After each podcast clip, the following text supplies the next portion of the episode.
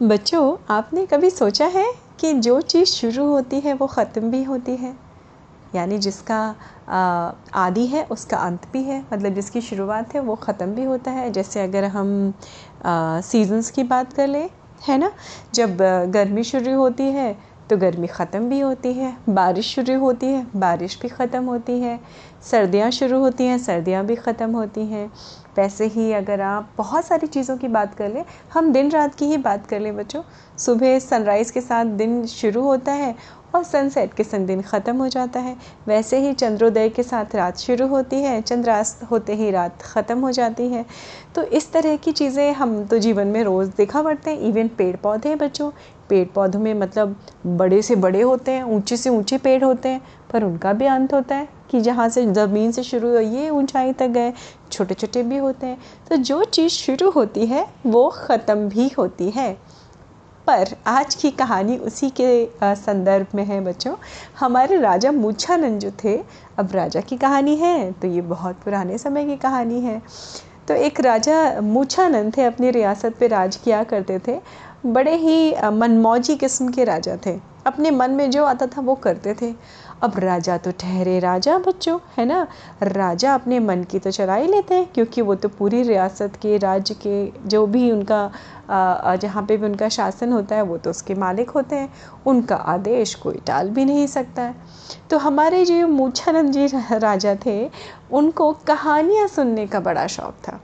तो आए दिन दूर दूर से लोग आते थे, उनको कहानियाँ सुना के और कुछ ना कुछ अपना इनाम लेके चले जाया करते थे। एक दिन राजा मूछानंद को थोड़ी सी सनक सवार हुई। सनक इसलिए कह रही हूँ बच्चों, क्योंकि उन्होंने एक ऐसी डिमांड रखी अपने, अपनी जनता के सामने, लोगों के सामने, जो बड़ी अजीब सी डिमांड थी। उनकी डिमांड या उनका प्रस्ताव ये था, आप मुझे एक ऐसी कहानी सुननी है जो कहानी बहुत इंटरेस्टिंग हो और जिसका अंत ना हो। समझे आप लोग बच्चों? एक कहानी राजा मूचानंद को ऐसी सुननी थी, जिस कहानी को उस कहानी सुनाने वाला शुरू तो करे, पर वो कहानी कभी ख़त्म ना हो। और अगर ख़त्म कर दी तो मैं उसको बहुत बड़ा दंड दूँगा। अब तो सारे लोग डर गए। किसी ने कुछ नहीं की, चूँ से चा नहीं की, उन्होंने जो है अपने राज्यसभा में ये इस बात की घोषणा कर दी। अब उन्होंने घोषणा की, अब धीमे धीमे कानों कान प्रजा तक बात पहुँची। फिर उन्होंने चार पाँच दिन बीत गए। हमारे राजा के सामने किसकी मजाल थी कि कोई आए कहानी सुनाने? किसके पास ऐसी इनफाइनेट कहानी होगी ना बच्चों? ऐसी कहानी जो ख़त्म ही ना हो। अब डर के मारे कोई आया नहीं तो उन्होंने क्या किया? अपने राज्य में अनाउंसमेंट करवाया।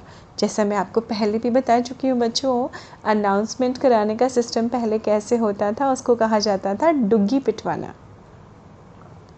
तो वो कैसे किया जाता था? किसी गाड़ी पर बैलगाड़ी पर या घोड़ा गाड़ी पे दो नगाड़े रख लिए जाते थे और उसको ज़ोर ज़ोर से ढम ढम ढम ढम बजाया जाता था और ये अनाउंसमेंट किया जाता था। सुनो सुनो सुनो, सभी नगरवासियों को ये सूचित किया जाता है कि हमारे राजा मूछानंद जी को उनकी आज्ञा है कि उनको एक ऐसी कहानी सुनाई जाए, जिसका कोई अंत ना हो।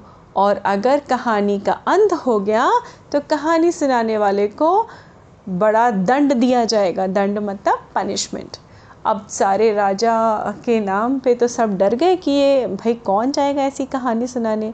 अब उसी इसी, इस अनाउंसमेंट को लेके चार पाँच दिन बीत गए। अब कोई आया ही नहीं। अब राजा मूछानंद को लगा कि चलो मैं एक काम करता हूँ, थोड़ा सा इसमें परिवर्तन करता हूँ, थोड़ा सा चेंज लेके आता हूँ अपनी कंडीशन में। तो उन्होंने कहा सोचा अपने मन में कि जहाँ पनिशमेंट दे रहा हूँ मैं जहाँ मैं दंड दे रहा हूँ वहाँ मुझे पुरस्कार भी देना चाहिए। अगर क्या मालूम कोई ऐसा मैं आ, कोई ऐसा कहानीकार आ जाए जो पुरस्कार के लालच में कम से कम मुझे ऐसी कहानी तो सुनाएगा जिसका कोई अंत ना हो। तो इन्होंने बोले फिर से अनाउंसमेंट कराया डुग्गी पिटवाई कि सुनो सुनो सुनो। सारे नगरवासियों को ये फिर से सूचित किया जाता है कि हमारे आदरणीय मूछानंद जी महाराज जी को एक ऐसी कहानी सुननी है जिसका कोई अंत ना हो। अंत हो गया तो वो दंड देंगे। लेकिन अगर अंतहीन कहानी आपने सुनाई जो चलती ही रहेगी, चलती ही रहेगी तो उसको बड़ा भारी पुरस्कार मिलेगा। अब ये अनाउंसमेंट हो गया पूरे शहर में। अब राजा जी फिर से इंतज़ार करने लगे कि शायद कोई तो आएगा, कोई तो आएगा। अब वहाँ पे होता क्या है ना, बच्चों, इंसानों का दिमाग जो होता है ना, वो बहुत तेज होता है। आप अपने दिमाग को जितना ज़ोर डालेंगे, जितना दिमाग को जितना दिमाग को, जितना आप अपने दिमाग से काम लेंगे, उतना ही शार्प आपका दिमाग, आपका माइंड होता जाएगा। तो वैसे ही राजा मूछानंद जी के राज्य में एक ज्ञानी रहते थे, जो स्कॉलर थे, जिनको बहुत ज्ञान था। उनका नाम था आचार्य नरेश।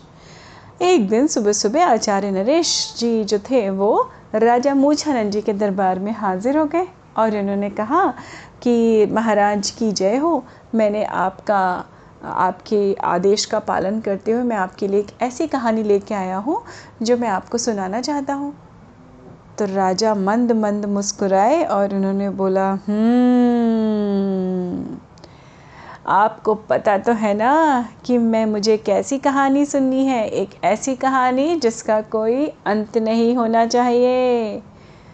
तो आचार्य नरेश ने बिल्कुल विनम्रता से झुक के बोला, जी महाराज, मुझे पता है, आपकी ये शर्त मुझे पता है, इसलिए मैं आपके सामने इतने दिनों के बाद बहुत सोच के, बहुत मेहनत करके एक ऐसी कहानी लेके आया हूँ जिसका कोई अंत नहीं है। मेरी इस कहानी का अंत नहीं है। अब राजा मूछानंद तो बड़े प्रसन्न हो गए। वाह! अब उन्होंने बोला, ठीक है, आचार्य नरेश, आप अपना स्थान ग्रहण करिए।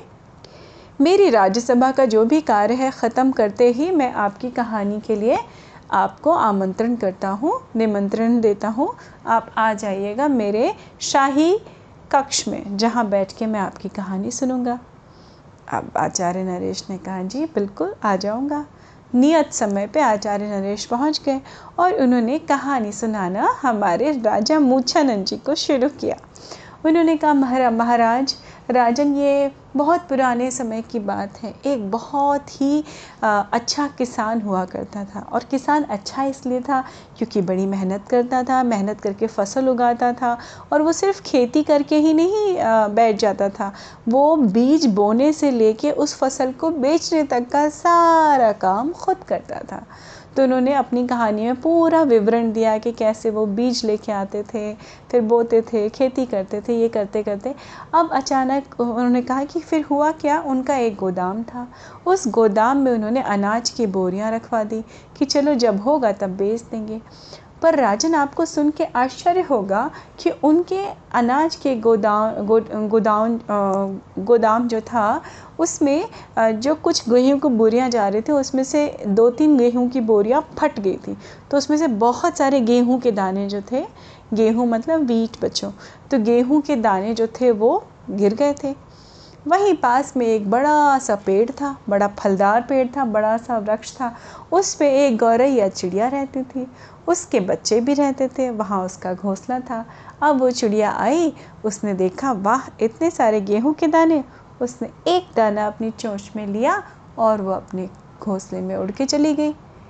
फिर उसने अपने बच्चे को खिला दिया, वो फिर आई गौरैया चिड़िया, उसने फिर दूसरा दाना लिया, फिर वो अपने घोंसले में चली गई, अपने बच्चे को खिला दिया।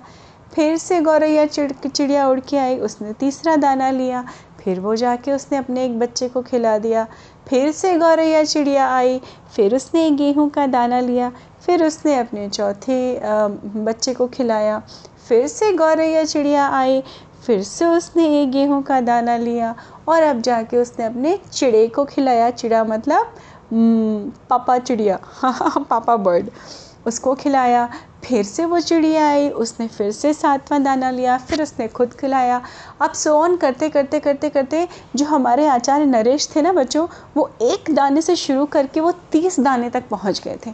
अब धीमे धीमे पंद्रह, बीस दाने के बाद में जब स्टोरी उनकी चल रही थी कि चिड़िया आई, एक दाना लिया और चली गई। गौरैया आई, उसने बीसवा दाना लिया और वो चली गई। अब राजा जो थे, हमारे मूछानंद जी थोड़ा रेस्टलेस होने लगे थे कि ये क्या है? मन में सोच थे, ये मुझे मूर्ख बना रहा है? ये एक एक दाना करके चिड़िया लेके जा रही है और तीस तक मैं पहुँचने वाला हूँ, ये तो रुक ही नहीं रहा है? इसके आगे तो बढ़ ही नहीं रहा है? तो अब उनका जो पेशेंस लेवल था, जो उनका धैर्य था, वो जवाब दे रहा था। और अब वो चाह के भी टोक नहीं सकते थे। इधर हमारे आचार्य नरेश लगे हुए थे कि अब चिड़िया ने इकतीसवां दाना लिया, फिर से उसने भी जाके खा लिया। फिर एक गौरैया चिड़िया ने अपने घोंसले में एक छोटा सा एक और घोंसला बनाया। फिर उसने सैतालीसवां दाना लिया, फोर्टी सेवेंथ दाना लिया, फिर उसने अपने घोंसले में जाके रख दिया। अब तक तो राजा मूछानंद जी का पेशेंस ख़त्म हो चुका था और उन्होंने कड़क के बोला, रुक जाओ। मैं इसके आगे की कहानी बताता हूँ। अभी मैं बताता हूँ। उसको क्या किया किसान ने? जो हमारा किसान था इतना मेहनती था उसने इतनी मेहनत से आ, अपना अनाज पैदा किया था उसकी बोरी गलती से फट गई थी उसकी आ, आ, उसके गोदाम गोदाम में खिड़की बनी हुई थी। मैं बताता हूँ इसके आगे क्या हुआ। उसके आगे उसने खिड़की बंद कर दी जहाँ से चिड़िया नहीं आ सकती और बोरी को सिलवा दिया। एक दाना भी गेहूँ का अब नहीं गिरा उससे। अब तुम इसके आगे कहानी सुनाओ। तो आचार्य नरेश मुस्कुराए उन्होंने हाथ जोड़े बोले महाराज ये तो अब मेरी कहानी ही नहीं है। अब तो इस कहानी को सुनाने वाले आप हो गए आप हैं नैरेटर इस कहानी के। मेरी कहानी जो थी मैं वो सुना रहा था। आपने उसको आ, काट के उसको रोक दिया और आपने अपनी कहानी सुना दी। तो मैं आपसे आग्रह करता हूँ रिक्वेस्ट करता हूँ कि आप अपनी कहानी सुनाइए। ये तो मेरी कहानी थी ही नहीं। आपने मेरी कहानी बंद कर दी बीच में ही। अब राजा को समझ में आया कि आचार्य नरेश कोई ऐसे वैसे कहानीकार या वक्ता या नरेटर नहीं थे। उन्होंने बहुत दिमाग लगा के राजा के उस तर्क का जवाब दिया था जो राजा ने आ, अपनी सनक कह लीजिए या बेवकूफ़ी कह लीजिए या अपनी एक ईगो को बूस्ट करने के लिए मुझे एक ऐसी कहानी सुनाओ जिसका कोई अंत नहीं हो सकता है। क्योंकि हम सब जानते हैं बच्चों जो चीज़ शुरू होती है उसका अंत ज़रूर होता है। है ना? तो इस तरह से राजा मूछानंद उनकी उनकी आ, उनके ज्ञान पे उनकी बुद्धि पे बहुत खुश हुए। उन्होंने उनको उचित उपहार दिया और उन्होंने कहा हाँ आप सब प्रजा को सबको ये लगता होगा कि मैंने कैसी शर्त रख दी ना कि मैं किस तरह का हूँ कि कोई राजा ऐसे कैसे सोच सकता है कि कहानी जो शुरू हुई वो ख़त्म नहीं होगी। लेकिन मैं ये देखना चाह रहा था कि क्या कोई इतना बुद्धिमान व्यक्ति है मेरे राज्य में? जो मेरे इस चैलेंज में भी मुझे मात दे सके और देखिए, मुझे आप मिल गए। उन्होंने बहुत सारा उपहार दिया, उनको सम्मान के साथ उनके घर भेजाया तो हुई ना बच्चों, बुद्धि की एक और परीक्षण, मज़ेदार सा, है ना? तो जो चीज़ शुरू होती है, वो ख़त्म होती है बच्चों, है ना? दुख के बाद सुख सुख के बाद दुख, ये आता रहता है जीवन में। मस्ती होती रहती है, पढ़ाई होती रहती है है ना? हमेशा तो एग्ज़ाम नहीं रहते ना आप लोगों के? हमेशा तो स्कूल नहीं होता ना? स्कूल भी शुरू होता है ख़त्म होता है। अब आपके विंटर ब्रेक ख़त्म हो रहे होंगे है ना? अब आपका स्कूल शुरू हो जाएगा। सो so, ऐसे ही शुरू और ख़त्म होने के बीच में हम मस्त रहें आप स्वस्थ रहें हमेशा इन्जॉय करते रहिए और मैं आपसे नई नई प्यारी प्यारी कहानियाँ लेके मिलती रहूँगी। आशा है आप सबको ये कहानी भी अच्छी लगी होगी। स्वस्थ रहिए मस्त रहिए। नमस्ते बच्चों।